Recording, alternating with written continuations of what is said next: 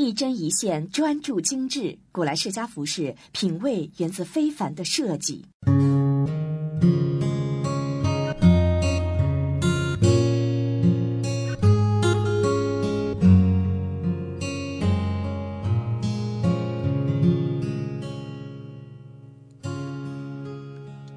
亲爱的听众朋友，你好，欢迎收听《听心乐》，我是法蒂玛，听心乐美文，感受信仰之美。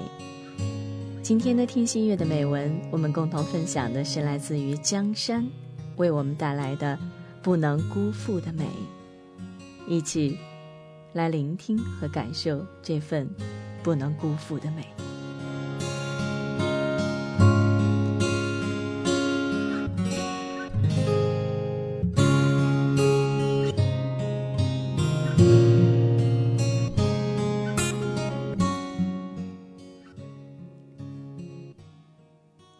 没停多久，雨像赶脚似的，一阵急似一阵又密密的扬起了飞花。窗前那几株棕榈蒲扇般的叶子，经过多日的雨水冲刷，绿油绿油的。此时，风正和着密密的雨脚扑打着叶面，像是要摧毁它似的。叶子似乎有点累了。叶角不堪雨流的坠挂，都垂下了头，雨顺着叶面流下，经过叶尖，形成一道道水柱。叶子挣扎着不被雨水冲走，它挺立的骄傲。雨停的瞬间，极目远眺，青山在公路的尽头忽隐忽现。也许是山的翠色晕染了雾霾的飘渺吧，远山如画，不似刻意，却似信手随笔，一涂一抹间，渺渺秀峰，婀娜多姿。雨彩后面忽然挤出那么一丝阳光，透过雾霾照在青山上，映出半边的光亮。山之色似玉，似翠。雾之清，如漫，如纱。此时山越发的清秀了，云雾也越发的飘渺了。这雨已经持续了两周，夏日的炎炎被执着的雨水打败，古城的六月一片清凉。雨后，泥土的气息裹着青草的香，回荡在雾色霭霭的校园中，周身萦绕着润润的潮，脚下却是隐隐的软。木兰枝头，紫藤花下，或是林中，或是曲径，轻纱云遮雾，雨尽风唱晚。苍青色的校园笼罩在雾霭中，更显得古老而幽静。缀满雨珠的雪松青翠欲滴，梧桐在风中轻轻地摇曳。那繁华了六月的女贞吐露着浓浓的香，在长春藤架下，在荷塘边，在开着蔷薇的小山坡上弥漫。几只咸鸭抖落一身的雨水，正在池塘边梳理着凌乱的羽毛。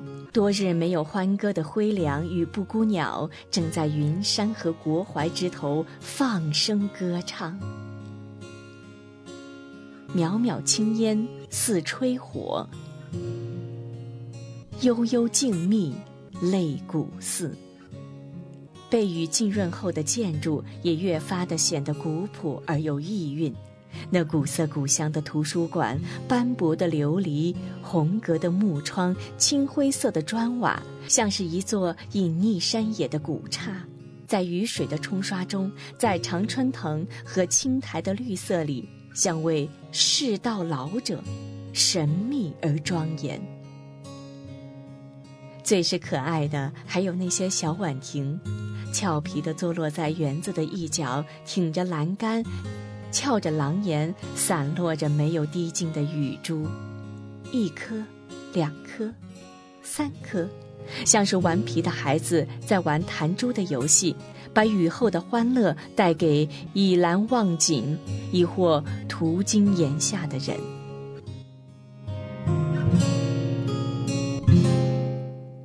林荫道边，残留的雨水携带着几片被风吹落的叶，还在哗哗地流，像是山间奔流的溪水，唯独少了与山石邂逅的青泥，却也欢愉地奔走歌唱。平日沾满泥土的路面，已经被雨水冲刷得很干净，露出黑黢黢的柏油。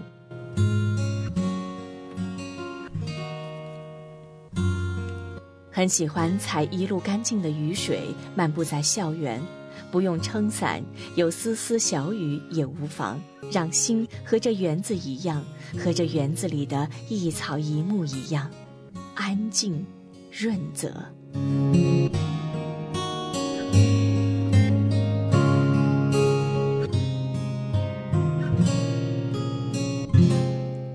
喜欢在这样的雨后放松身体。放松心情，抛开一切凡物琐事，像孩子一样静观一滴雨珠，告别松针的不舍，不忍松开手，拉伸，再拉伸，直到将自己坠成一颗悬挂在松针下的小水珠，颤悠悠，颤悠悠，一不小心突然坠落，惊起一簇晒阳的小草，在惊慌的笑骂声里消失在。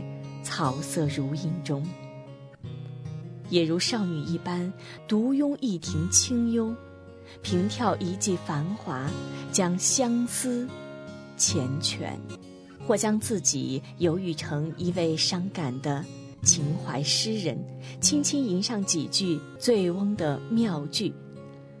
每到春来，惆怅还依旧，未问新愁何事。年年有，亦或干脆像一位暮年老者，只为闲庭信步，没有纷扰，没有嘈杂，在老树的暮色里，在林间的静谧中，将思维空间无限延伸，铺平到历史的轨道，回忆光阴里的每一个日出和日落，采撷生命中的每一次精彩和珍贵。将幸福揉进皱纹，将感恩藏进眼底。这样的雨后，将往事写成葱茏的模样，将如今谱成潇潇唱晚的一纸清音。读几页岁月成风的篇章，唱几曲流年易逝的歌谣，让自己嗅着时光的芬芳，踩着光阴的温软，沉醉在墨字浸染的空间。近几年的古城，雨水渐多，春似烟波江南，夏如梅子雨飞。秋若潇潇雨住，雨常有，在雨后赏景感怀之情却不常有，不能让心和感官辜负了这份忧郁的美。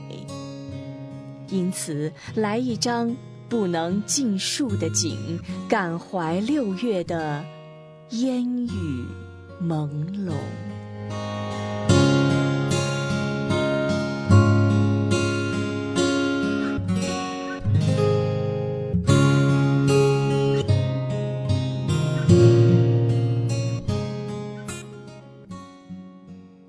不能辜负的美，把我们带到了六月的烟雨蒙蒙，感受雨后的那份浪漫情怀。雨常有，情怀却不常有。这是来自于江山为我们带来的不能辜负的美。听新月美文，感受信仰之美。